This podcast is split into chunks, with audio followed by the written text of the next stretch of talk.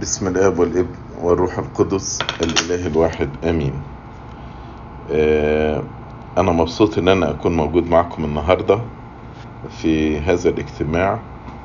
آه، وبشكر أبونا الحبيب أبونا مرس على استضافته آه، ليا في هذا الاجتماع.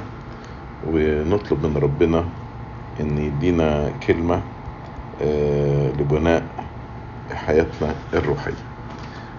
عايز أبتدي معاكم آه، أقرأ جزء من كورنثوس الأولى إصحاح تسعة من عدد 24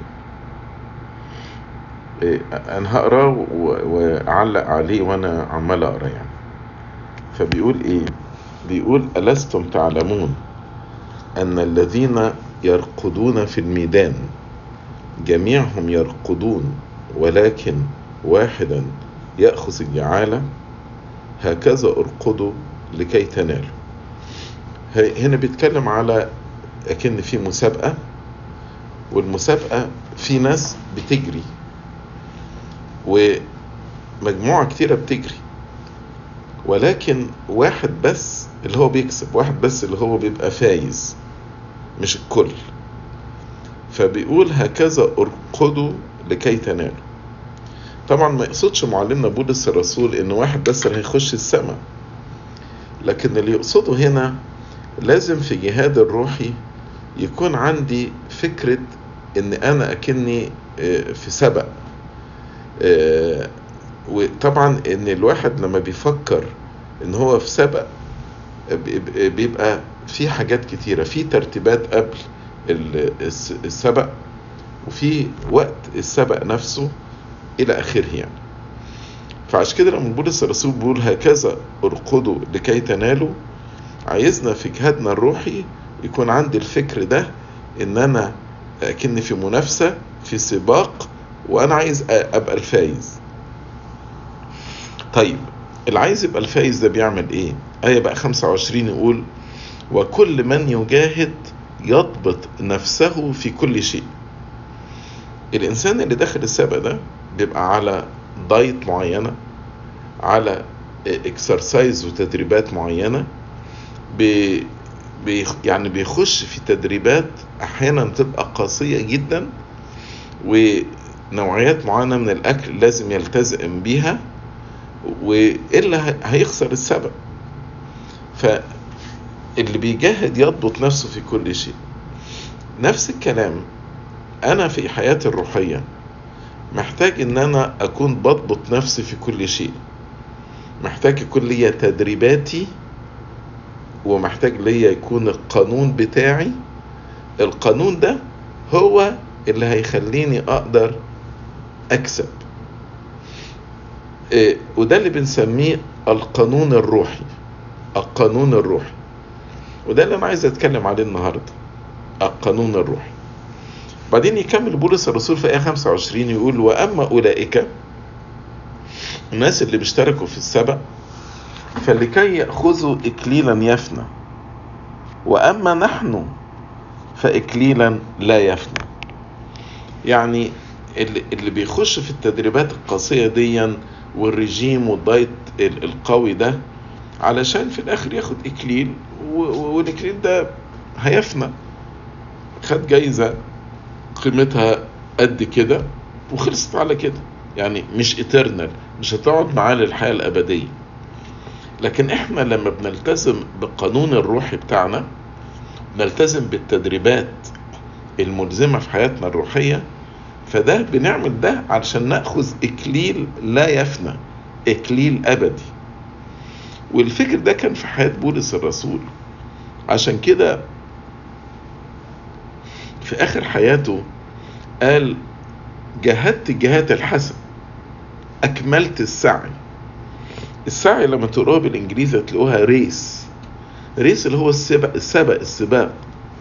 فهو عايز يقول إن أنا آه، جاهدت جهاد حسن أكملت السعي.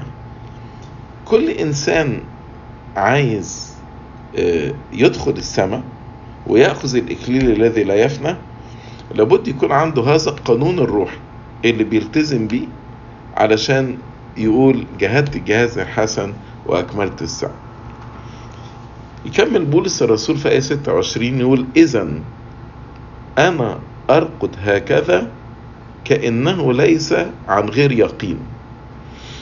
يعني في فرق بين واحد أهو عمال بيجري مع اللي بيجروا وفي الآخر عارف إن هو مش هيكسب. وفي واحد لا بيجري وعارف إنه هيكسب لأنه التزم بالتدريبات التزم ب يضبط نفسه في كل شيء زي ما قال كل من يجاهد يضبط نفسه في كل شيء. فهنا بيقول أنا لما بركض في حياتي الروحية لما بجري في حياتي الروحية ليس عن غير يقين أنا عارف إيه اللي بعمله. أنا عندي نظام وعندي قانون وعندي تدريبات أنا ماشي عليها. هكذا أضارب كأني لا أضرب الهواء. يعني مثلا في الملاكمة ممكن واحد يكون عمال بيلكم في الهواء كده فده مش هيخسر.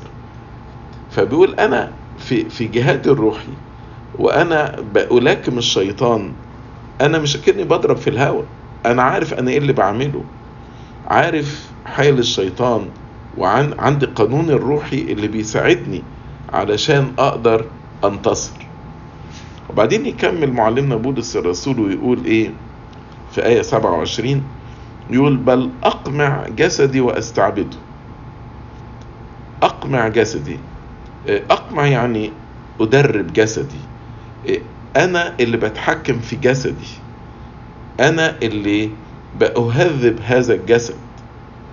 وبستعبده بمعنى أنا مش عبد لرغبات الجسد ولكن الجسد عبد لقيادة الروح. حتى بعدما كرست لآخرين لا أصير أنا نفسي مرفوضا وهنا بتبين أهمية الجهاد الروحي والقانون الروحي. إن كان بولس الرسول نفسه هذا الكارز العظيم اللي نشر المسيحية في أماكن كثيرة واللي كتب أكتر من نص العهد الجديد خايف على نفسه وبيقول أقمع جسدي وأستعبده. حتى بعدما كرست لآخرين لا أصير أنا نفسي مرفوضا. قد إيه إحنا محتاجين يكون عندنا ال discipline ده؟ يكون عندي القانون التدريب الروحية اللي أنا ألتزم بيها. ويكون عندي ال mindset إن أنا في سبق إن أنا I'm running the race علشان لا أصير أنا أيضا مرفوضا. يبقى إذا القانون الروحي في حياة الإنسان له أهمية أهمية كبيرة. لأن القانون الروحي ده اللي بيخليني أقدر أدخل في دايرة نعمة ربنا. ولما بدخل في دايرة نعمة ربنا نعمة ربنا بتشتغل معايا وبستطيع إن أنا أنتصر على الشيطان. وخاصة إني عادة الجسد ميال للكسل. ميال إن أنا أقول إيه؟ لا أنا مش هصلي النهاردة. لا أنا تعبان. أنا بلاش أقرأ الإنجيل النهاردة. يا هصوم 55 يوم بلاش الصوم. وإيه حكاية الأربع والجمعة دي؟ بلاش من الأربع والجمعة. فإحنا ميالين بالطبع للكسل. عايزين ندخل من الباب الواسع. ونمشي كده في الحاجة ال convenient وأيضا الإنسان ميال للخطية وميال إنه آآ آآ يعني الخطية زي ما بولس قال إن الجسد بيجتهد ضد الروح والروح تجتهد ضد الجسد وكلاهما بيقاوم الآخر. فالانسان بضعفه ميال للخطية. عشان كده في حاجة اسمها المزاجية الروحية. المزاجية الروحية. إيه المزاجية الروحية دي إن الواحد ماشي تبع مزاجه. أصلي لما يكون عندي مزاج. أقرأ الإنجيل لما يكون عندي مزاج. أروح الكنيسة لما يكون عندي مزاج. أصوم لما يكون عندي مزاج. ماشي تبع مزاجي. مفيش قانون بيلزمني. مفيش نظام معين بيلزمني. من هنا القانون الروحي بيحارب المزاجية الروحية. مبقاش ماشي تبع مزاجي لا ده في قانون. وإحنا كآباء أمهات أو كخدام مدارس الأحد لازم نكون ملتزمين بهذا القانون في حياتنا وأيضا نعلم ولادنا سواء ولادنا الجسديين أو ولادنا في الكنيسة الالتزام بالقانون الروحي. أفتكر وإحنا يعني أطفال في ابتدائي وبعد كده إعدادي وثانوي كان في حاجة اسمها النوتة الروحية. النوتة الروحية دي كان بيبقى فيها الصلاة الكتاب المقدس الصوم قراءات اليومية الاعتراف تناول حضور القداس. وكنا بنعلم في النوتة الروحية دي ونديها لخادم مدارس الأحد وكان بيتابع معانا. فهنا كان مدارس الأحد بتعلم الأولاد إن في حاجة اسمها قانون روحي وفي حاجة أنتم لازم تلتزموا بيها. لكن الحقيقة النهاردة ناس كتيرة ومنهم إحنا كخدام أو كآباء وأمهات ما عندناش الالتزام بالقانون الروحي. ماشيين زي ما بقول لكم بالمزاجية الروحية. في يعني آية تقول أوفي نذوري للرب يوما فيوم. نذوري مش لازم النذور اللي هو الفلوس اللي بندفعها لكن أوفي نذوري ما هو أنا لما يوم المعمودية رفعت إيدي وقلت هعبد المسيح إلهي أنا عملت نذر إن أنا أعبد ربنا. ولما بعبد ربنا جزء من العبادة دي هو الصلاة. إحنا في القداس الغرغوري نقول مستحق وعادل أن نسبحك ونباركك ونخدمك ونسجد لك ونعترف لك. يعني مستحق وعادل يليق بالله السجود يليق به الإكرام يليق به العبادة. فأوفي للرب النذور يوما فيوم هيجي إزاي من غير قانون روحي؟ الإنسان يستند عليه والإنسان يقدر يتابعه وبالمناسبة كلمة قانون قانون جاية من كلمة يونانية κανών κανών. وال κανών دي معناها مسطرة. وحتى المسطرة بالإنجليزي معناها ruler ruler جاي من كلمة rule قاعدة روحية. أكن القانون الروحي ده هو بيقيس نمو الإنسان وبيقيس حياتي. زي المسطرة كده. من هنا اللي بيلتزم بالقانون الروحي بينمو. ولكن اللي مش بيلتزم بالقانون الروحي ده ما بيقدرش ينمو في حياته. في بولس الرسول يقول لتلميذه تيموثاوس في تيموثاوس الثانية إصحاح 2 وعدد خمسة يقول له إن كان أحد يجاهد لا يكلل إن لم يجاهد قانونيا. لا يكلل إن لم يجاهد قانونيا. يعني لابد أن يكون في آه التزام بقانون آه معين علشان أخذ الإكليل. وبرضه في كورنثوس الأولى 14 40 يقول ليكن كل شيء بلياقة وحسب ترتيب. ترتيب يعني يكون في قانون ملزم. أبائنا الكبار كان عندهم قانون روحي في حياتهم ملتزمين بيه. زي مثلا داود النبي كان عنده قانون يقول لك سبع مرات كل يوم سبحتك على أحكام عدل. ما ده قانون روحي؟ حط لنفسه قانون إنه يسبح ربنا سبع مرات كل يوم. دانيال كان له قانون في الصوم وفي الأكل. علشان كده لما راح في السبي والملك حط لهم من القطايب بتاعته. يقول لك دانيال قرر في قلبه هو والثلاث فتية معاه إن هم لا يتنجسوا بقطايب الملك. قالوا لا لا لا لا ملناش علاقة بالموضوع ده لأن ده ضد القانون الروحي بتاعه.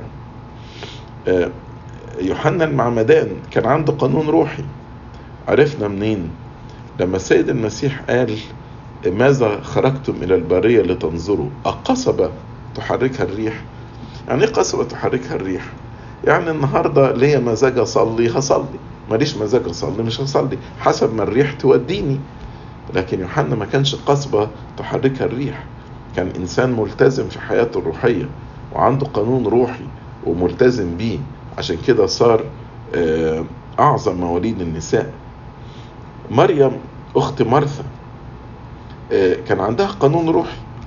القانون الروحي ده إنها تقعد وتسمع كلمة ربنا وكان منظمة حياتها. في وقت لسماع كلمة ربنا وفي وقت للخدمة. وعلى رأي القديس يوحنا آه، المعمدان آه سوري آسف القديس يوحنا زابيل الفم قال إن ربنا لام مرثا مش لأنها بتخدم الخدمة دي حاجة جميلة لكن كانت بتخدم في الوقت الغلط. بتخدم في زي مثلا يكون وقت القداس والناس واقفين في المطبخ بيحضروا أكل. ده خدمة في الوقت الغلط ما ينفعش. فمريم كان عندها قانون روحي. فالقانون الروحي ده وقت صلاة. ده وقت إنها تقعد تحت رجلي الرب وتتعلم منه. وفي وقت تاني للخدمة. ده نظام وترتيب. أحيانا الواحد يقول بس أنا بزهق. يعني أنا لما بمسك الاجبية بزهق. آه، طب أعمل إيه؟ أنا عايز يكون عندي قانون روحي بس كل ما بصلي بزهق. الحقيقة في آه، آه، فضيلة اسمها فضيلة التغصب. يقول لنا الكتاب أن ملكوت السماوات يغصب والغاصبون يختطفون. من هنا الإنسان لابد يغصب على نفسه. والحقيقة لما الواحد بيغصب على نفسه ربما أول 3 أربعة أيام أو أول أسبوع أسبوعين بيبقى صعب بعد كده. بعد كده تبقى الدنيا سهلة. يعني هي البداية صعبة لكن بعد كده الدنيا بتبقى سهلة. وخلي بالك إحنا بنغصب على نفسنا في حاجات كتيرة. يعني مثلا وقت المذاكرة الطلبة آه كلنا بنغصب على نفسنا عشان نذاكر واللي ما غصبش على نفسه ما كملش تعليمه. الشغل كلنا بنغصب على نفسنا ونروح الشغل. لو واحد ما غصبش على نفسه هيترفد من شغله ويبقى محتاج وإحنا نسميه ده شخص غير مسؤول لا يتحمل المسؤولية لأنه مش عايز يغصب على نفسه. واحد يقول لك بس أنا بتعب أنا يعني رجليا بتتعبني لما أقف أصلي. والقداس بتاعكم طويل. هنا أحب أفكركم بآية قالها السيد المسيح لما قال خير لك أن يهلك أحد أعضائك ولا يلقى جسدك كله في جهنم. خير لك أن يهلك أحد أعضائك ولا يلقى جسدك كله في جهنم. يعني لو وقفت شوية وغصبت على نفسك مش هتحصل لرجلك حاجة. وبعدين بيبقى في جزء منها حرب من الشيطان. طبعا أنا ما بتكلمش على حالات المرض الحقيقية يعني مش عايز حد يفهمني غلط. لما يكون في مرض حقيقي لا طبعا. ممكن الإنسان يقعد وهو بيصلي إلى آخره. لكن أنا بتكلم على تلاقي مثلا الواحد مش قادر يقف في القداس وكل شوية يقعد. وبعد القداس يخرج يسلم على واحد صاحبه ويقف يتكلم معاه بالنص ساعة ولا بالساعة وهو واقف. طب يا حبيبي أمال فين رجليك اللي كانت تعباك وقت القداس؟ واديك بره القداس واقف بتتكلم لمدة ساعة. راح فين التعب ده؟ هو ما كانش عايز يغصب على نفسه. برضو من المشاكل التانية اللي الواحد ممكن بيتحجج بيها أو بيستخدمها كعذر ليه مش ملتزم بالقانون الروحي مشكلة الوقت. يقول لك أنا ما عنديش وقت هجيب منين وقت أصلي؟ واقرأ الإنجيل واقرأ قراءات روحية واعمل مطانيات. فين الوقت ده؟ الحقيقة هي المشكلة مش في الوقت المشكلة في تنظيم الوقت. الإنسان اللي بينظم وقته يقدر إن هو يعمل حاجات كتيرة جدا. أنا بقول دايما للشباب عندنا تعالوا اتفرجوا وشوفوا مثلا في وقت المؤتمرات. وقت المؤتمرات بيحصل إيه؟ بتلاقي بنصلي قداس كل يوم. بنصلي سبع صلوات بتوع الأجبية. بيكون في مثلا محاضرتين روحيتين وفي one Bible study وفي free time وبيبقى في panel discussion وبالليل بنعمل تسبيحة نص الليل. طب إزاي بنحط كل ال activities دي in one day عشان في جدول. في جدول. الجدول بيقول هنصحى الساعة كذا من كذا لكذا في قداس من كذا لكذا افطار من كذا لكذا المحاضرة الأولى إلى آخره. لو إحنا سايبين حياتنا من غير جدول طبعا مش هنقدر نخلص حاجة. دي أحيانا آه، بيشبهوها لما أنت بترتب شنطتك للسفر. تخيل لو أنت كده فاتح الشنطة بتاعتك وبتحط فيها items من غير ما ترتبها. بت- بترمي items كده. فالشنطة ممكن بعد ما تحط فيها سبعة تمانية item تلاقي مش مش مخ... مش واخد أكتر من كده. مهما تحط فيها مش قادر. لكن لو أنت ابتديت ال item الاولاني تلفه كويس وتحطه في ركن وهي item تاني تلفه جنبيه وتحطه في ركن وال item التالت تحطه جنبيه تلاقي الشنطة اللي ما كانتش قادرة تاخد سبعة تمانية item بتاخد النهاردة مثلا عشرين item ده ليه؟ لأن أنا حطيتهم بترتيب. الشنطة دي تمثل الوقت بتاعنا. الوقت ده لو أنا برمي فيه سبعة تمن activities كده من غير تنظيم آه يا دوبك مش هقدر أعمل أكتر من كده. لكن لو ابتديت أنظم وقتي هلاقي نفسي قادر في نفس كمية الوقت ده أقدر آه يعني أرتب حياتي. آه وقت السيد المسيح كان في ناس كتيرة عمي. لكن في واحد اسمه بارتيماوس الأعمى. ده سمع إن السيد المسيح ماشي وقعد يصرخ ويقول آه، يا ابن داود ارحمني يا ابن داود ارحمني. والناس قعدت تحاول تسكته تقول له اسكت يسوع مش هينظر. لكن هو ازداد في الصراخ. ولما ازداد في الصراخ السيد المسيح وقف وناداه وشفاه. اللي أنا عايز أقوله بارتيماوس ما استجابش للناس اللي قالت له اسكت. نفس الكلام أنا لما ببتدي عايز ألتزم بقانون روحي في أصوات سواء من الشيطان أو من جسدي تقول لي اسكت بلاش تصلي. أنت بالليل آخر النهار تعبان. يعني لسه هتقف تصلي صلاة نص الليل لسه هتصلي صلاة النوم روح نام. أنت هتصحى بدري عشان تصلي؟ لا لا لا. طب بص صلي في العربية وأنت رايح الشغل بتاعك. الأصوات دي لو إحنا سمعنا لنا هنسمع عمرنا ما هنشفى من العمى الروحي. يعني لو بارتيماوس سمع للأصوات دي ما كانش شفي من العمى الجسدي. وإحنا لو سمعنا للأصوات اللي بتقول لنا ما تلتزمش بقانونك الروحي عمرنا ما إحنا هنشفى من العمى الروحي اللي موجود في حياتنا. أيضا القانون ده مفروض يكون حسب ترتيب الله مش حسب ترتيبنا إحنا يعني مثلا آه، لما ربنا قال لإبراهيم قوم قدم ابنك ذبيحة. آه، نقرأ كده في سفر التكوين إصحاح 22 يقول وفي اليوم الثالث رفع إبراهيم عينيه وأبصر الموضع من بعيد. يعني إبراهيم كان ممكن يقول لربنا يعني مش كفاية أنا رايح أقدم ابني كمان مختار لي مشوار طويل أمشي ثلاث أيام عشان أقدم ابني وهو ما ينفعش أي جبل أقدم فيه على ابني ما ينفعش أي مكان أقدم ابني فيه. ده. إنما إبراهيم التزم بال- بالقانون اللي ربنا اداهوله. ربنا قال له هتقدم ابنك على الجبل ده وطبعا ده في معنى لأن يقال نفس الجبل ده الجبل اللي اتصلب عليه سيد المسيح. فربنا قال له هتقدم ابنك على الجبل ده. إبراهيم التزم بالقانون الروحي. نداب وأبيه يقول لك ربنا أماتهما.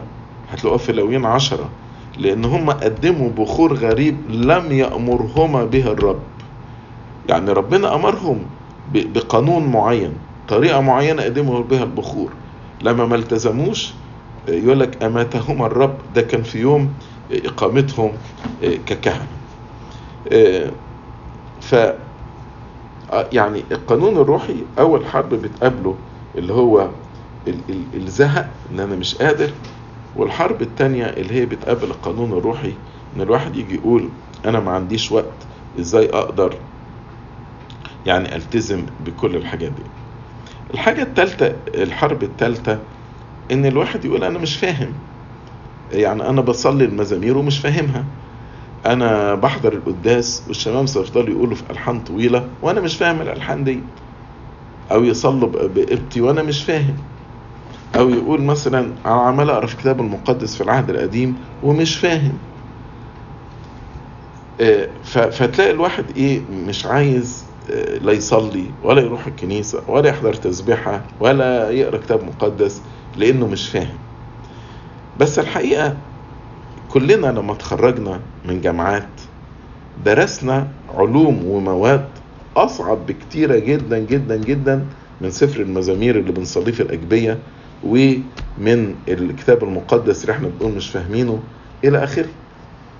آه، لو إحنا بس إحنا مش عايزين نبذل مجهود علشان نقرأ ونعل ونتعلم ونفهم. يعني أنت بتصلي مزمور وما فهمتوش. ما تروح تقرأ التفسير بتاعه. ونشكر ربنا. يعني إحنا النهارده التفاسير موجودة بكثرة بكثرة.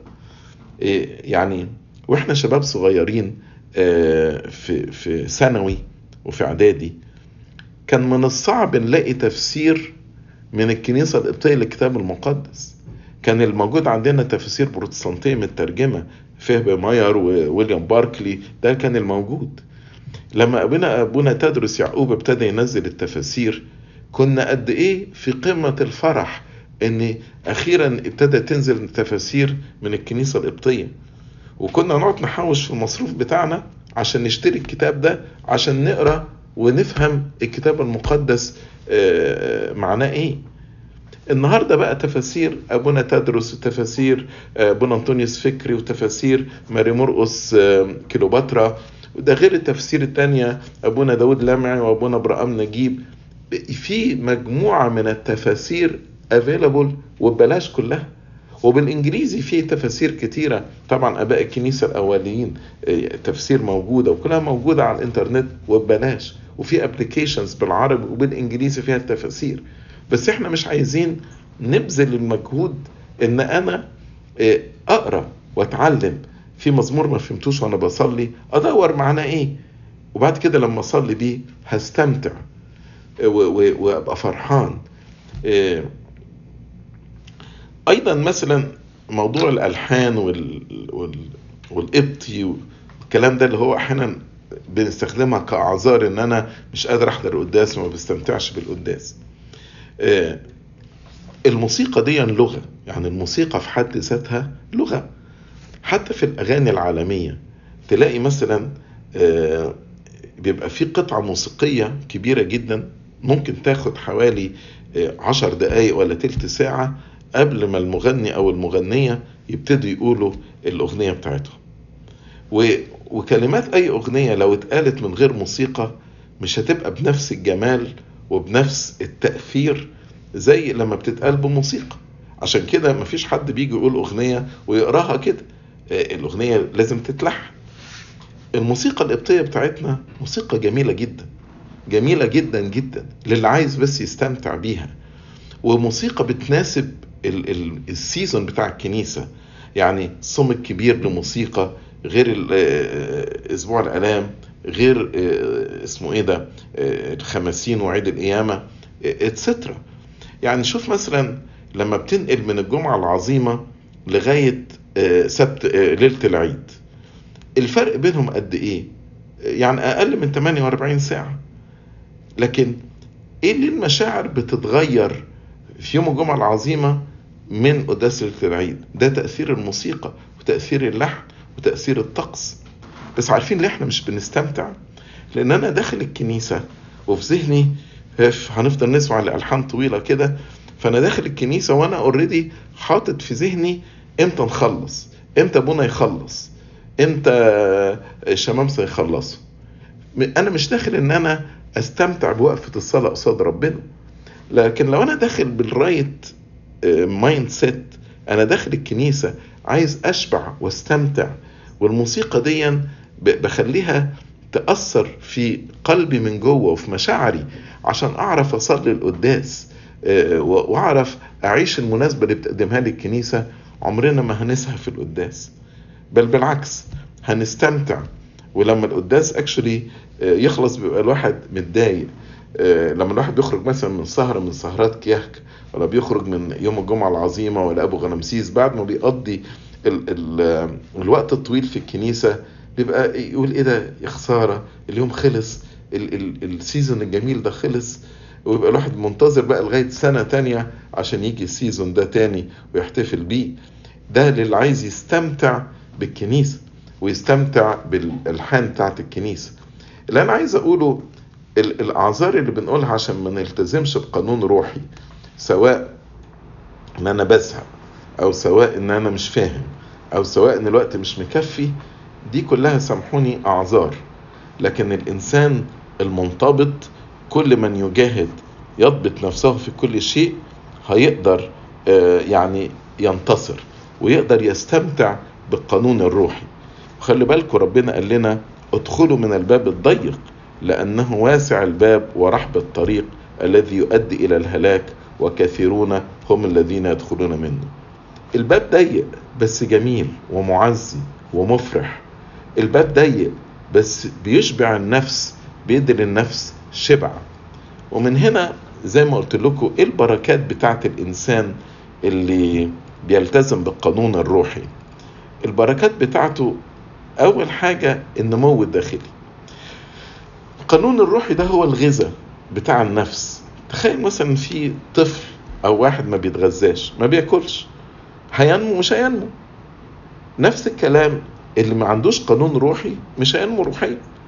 ويجي الواحد يقول لك الله أنا ليه بعترف بنفس الخطايا بقالي فترة طويلة؟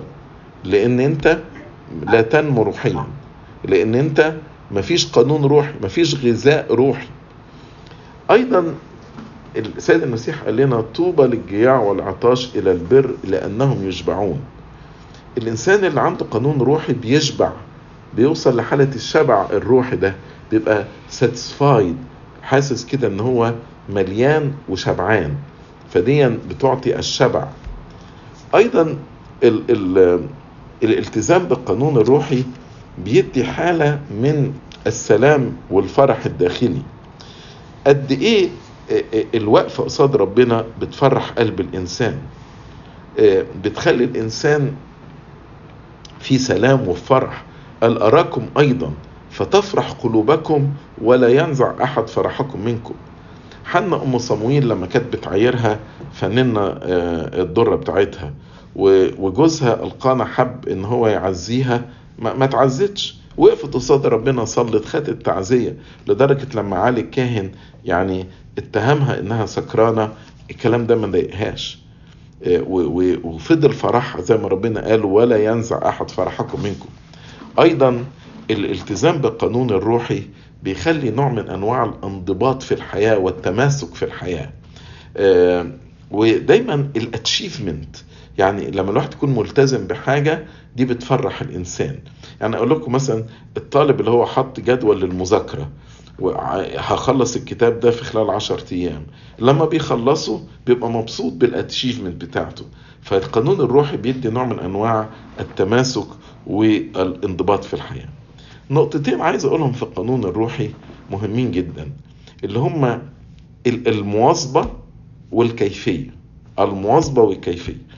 يعني ما ينفعش إن أنا مثلا أواظب على القانون ده خمس أيام وأقعد شهر ما عنديش قانون روحي وبعدين اكل خمس أيام تاني وبعدين ما ما أصليش تاني. ده زي واحد مثلا بياكل أسبوع ويقعد 10 أيام ما ياكلش وبعدين ياكل 3 أيام ويقعد 15 يوم ما ياكلش. ده عمر ما هينمو وصحته تبقى مليانة بالأمراض. فهنا المواظبة. والحاجة التانية النوعية إيه الأكل اللي أنا باكله؟ فهنا لو واحد زي مثلا بياكل junk food صحته هيبقى الكوليسترول عالي وعنده diabetes وعنده سكر وضغط إلى آخره. لكن لو واحد بياكل أكل healthy food تبقى صحته كويسة.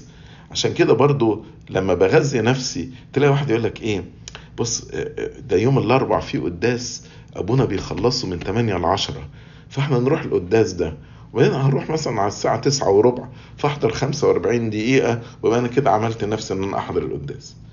وخلاص أنا أنا تممت قانوني قصاد ربنا. طبعا الكلام ده مش هيخليك تنمو روحيا. يعني إزاي هتنمو روحيا وأنت عمال بتدور على أبونا اللي بيخلص بسرعة والقداس السريع ومش عارف ال الأجبية المختصرة والتسبيحة المختصرة. إزاي هتنمو روحيا؟ ده واحد ما بياكلش healthy food واحد بياكل junk food إزاي إزاي يقدر ينمو جسديا؟ نفس الكلام ال quality لما تقف مع قصاد ربنا استمتع بوقفتك مع ربنا.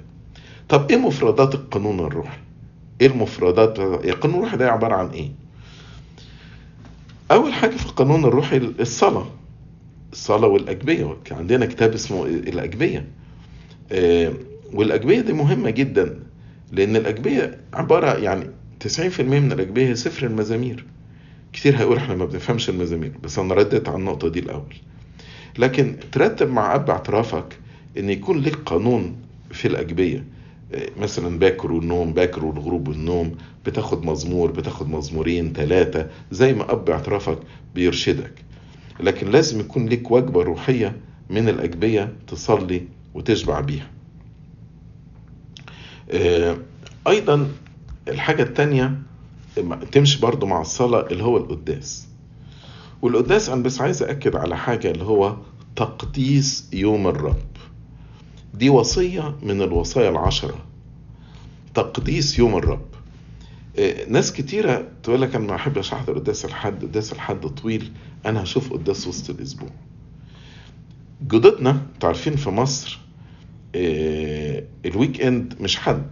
ال weekend جمعة. ف إيه، القداس في مصر اللي الناس تقدر تحضره يوم الجمعة. بس جدودنا قالوا لا ده أنا عندي وصية إن اذكر يوم الرب لتقدسه ده وصية من الوصايا العشر فإحنا لازم نحضر قداس يوم الحد وصمموا على كده. ووقفوا وطالبوا بحقوقهم أمام الحكومة. والحكومة رضخت ليهم. والحكومة ادتهم بريفليج عن بقية المصريين إن يروح يوم الحد متأخر عشان يروح يصلي القداس يوم الحد. شوف آبائنا كانوا متمسكين قد إيه بيوم الحد. شوف آبائنا أصروا على إن هم لازم يحضروا قداس الحد. ما قالوش خلاص الجمعة وخلصت على كده. لا أصروا يوم الحد يوم الرب. هذا هو اليوم الذي صنعه الرب فلنفرح ونبتهج فيه. واكون رايح الكنيسة وأنا فرحان. أدخل إلى مذبح الله تجاه وجه الله الذي يفرح شبابي. من هنا مهم جدا إن في قانون الروحي ده يبقى يوم الحد ده يوم ربنا. أنا هروح في الكنيسة وهصلي فيه وبعد كده بقية اليوم بقضيه في عمل روحي. بسأل على ناس مرضى بسأل على ناس في السجن. بروح لناس هوملس ولا في فوستر هوم ولا أيتام بروح بدلهم أكل وأفرحهم ببشارة الإنجيل. لازم يكون في خدمة عمل روحي بعمله في يوم الرب يوم الحد. من مفردات القانون الروحي أيضا الكتاب المقدس. و يعني في الصلاة أنا بكلم ربنا. في الكتاب المقدس ربنا بيكلمني.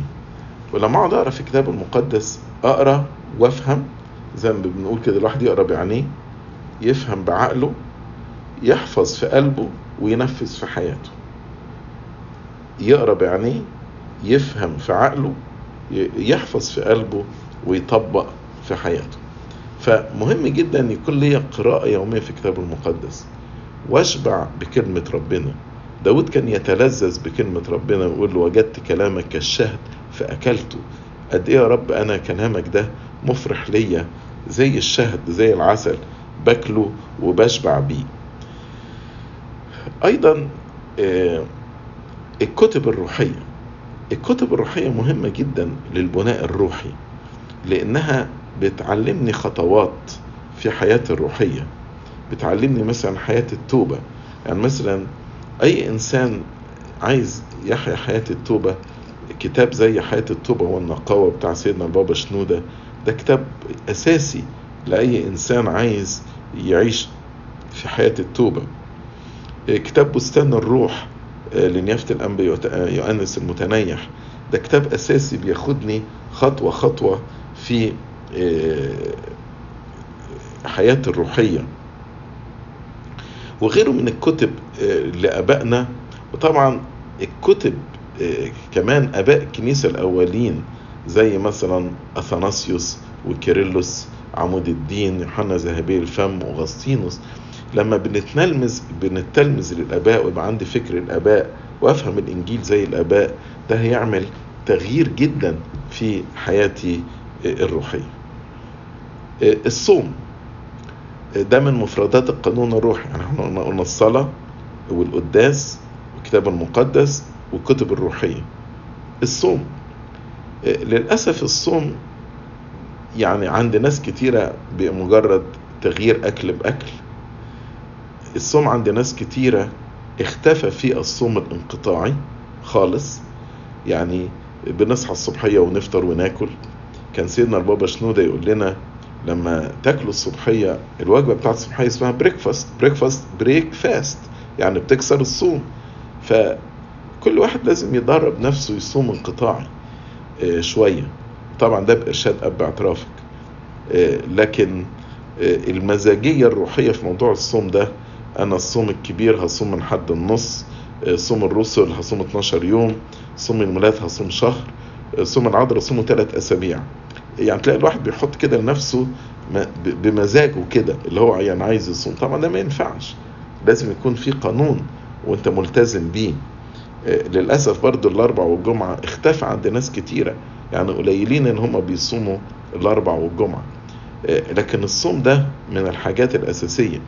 لما رجع الشعب من السبي في أيام زكريا النبي فراحوا لزكريا قالوا له اسأل ربنا هل إحنا لسه محتاجين إن إحنا نصوم؟ هم كانوا صاموا الشهر الخامس والسابع والعاشر وقت ما كانوا في السبي. فقالوا له خلاص إحنا رجعنا من السبي نصوم. فربنا قال لزكريا روح قول لهم وانتوا لما صمتوا أنتوا صمتوا من أجلي؟ يعني هو مين بيستفيد من الصوم؟ هو ربنا بيستفيد من الصوم ولا أنا اللي بستفيد من الصوم؟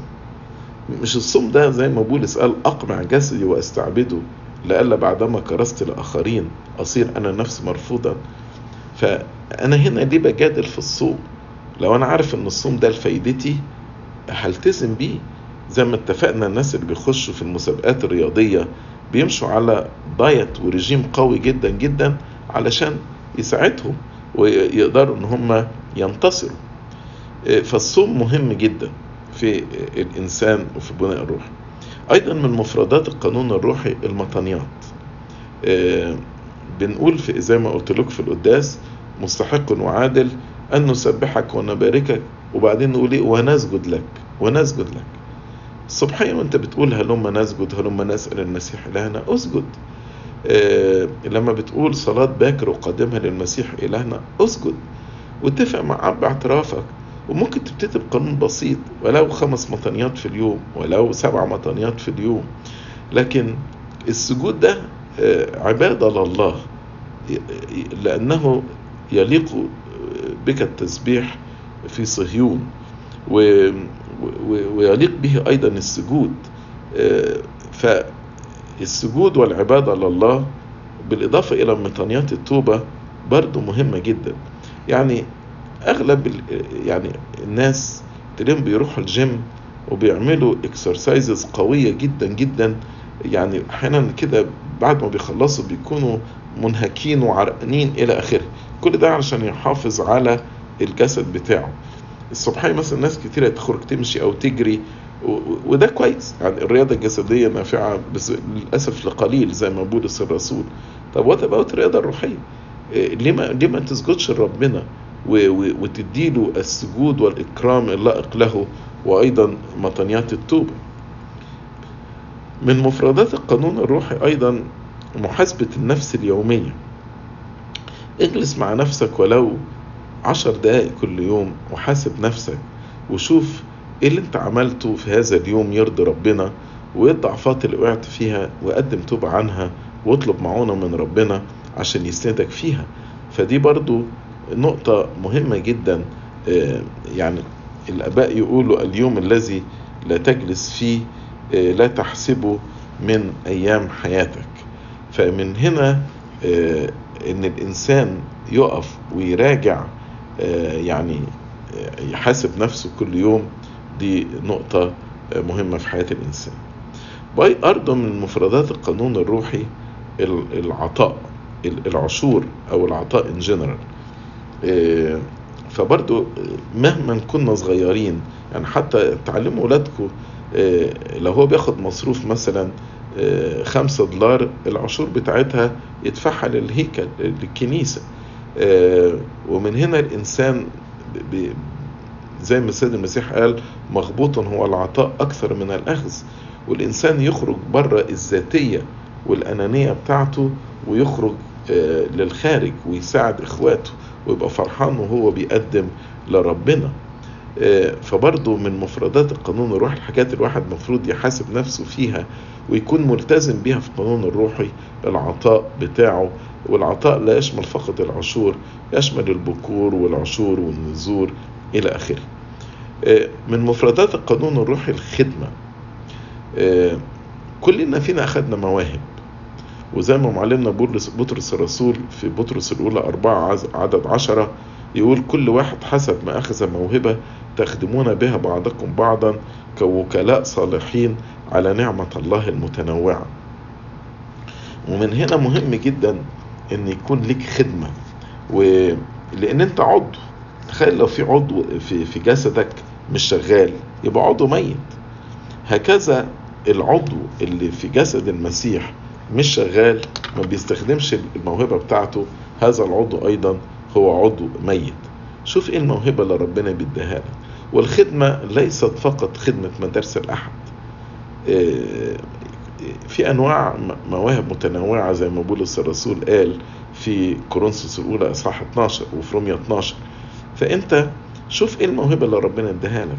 ممكن يكون في التدبير ممكن يكون في المساعدة ممكن يكون في القيادة ممكن يكون في الكواير ممكن يكون في التعليم ممكن يكون في تنظيف الكنيسة ممكن يكون في الإدارة شوف إيه المواهب اللي ربنا مديها لك واخدمه نخدم بها بعضنا بعضا اللي أنا عايز أقوله في النهاية إن لابد يكون لينا قانون روحي ألتزم بيه. قانون بي بيرشدني فيه اب اعترافي وبلتزم بهذا القانون. اللي عايش من غير قانون عمر ما هينمو روحيا. عمر ما هينمو روحيا. اللي عايش بالمزاجية الروحية. لما يكون عندي مزاج اصلي عندي مزاج اقرا الإنجيل عندي مزاج أصوم ده عمر ما هينمو روحيا. لكن إيه إحنا مطالبين بإن إحنا يكون لينا قانون روحي ملتزمين بيه هتنمو روحيا هيكون قلبك مليان بالسلام والفرح تكون شبعان وزي ما, ما قال بولس الرسول إن من يجاهد يضبط نفسه في كل شيء. الناس بتعمل ده من أجل إكليل يفنى أما نحن من أجل إكليل لا يفنى. أرجو إن كل واحد مننا يبتدي كده بإرشاد أب اعترافه يكون عنده قانون روحي واضح وملتزم بيه عشان القانون الروحي ده هو اللي هيدخلك في دايرة نعمة ربنا وتقدر تتمتع بعمل النعمة في حياتك وتنتصر في جهادك الروحي ضد الشيطان لإلهنا المجد الدائم إلى الأبد. آمين.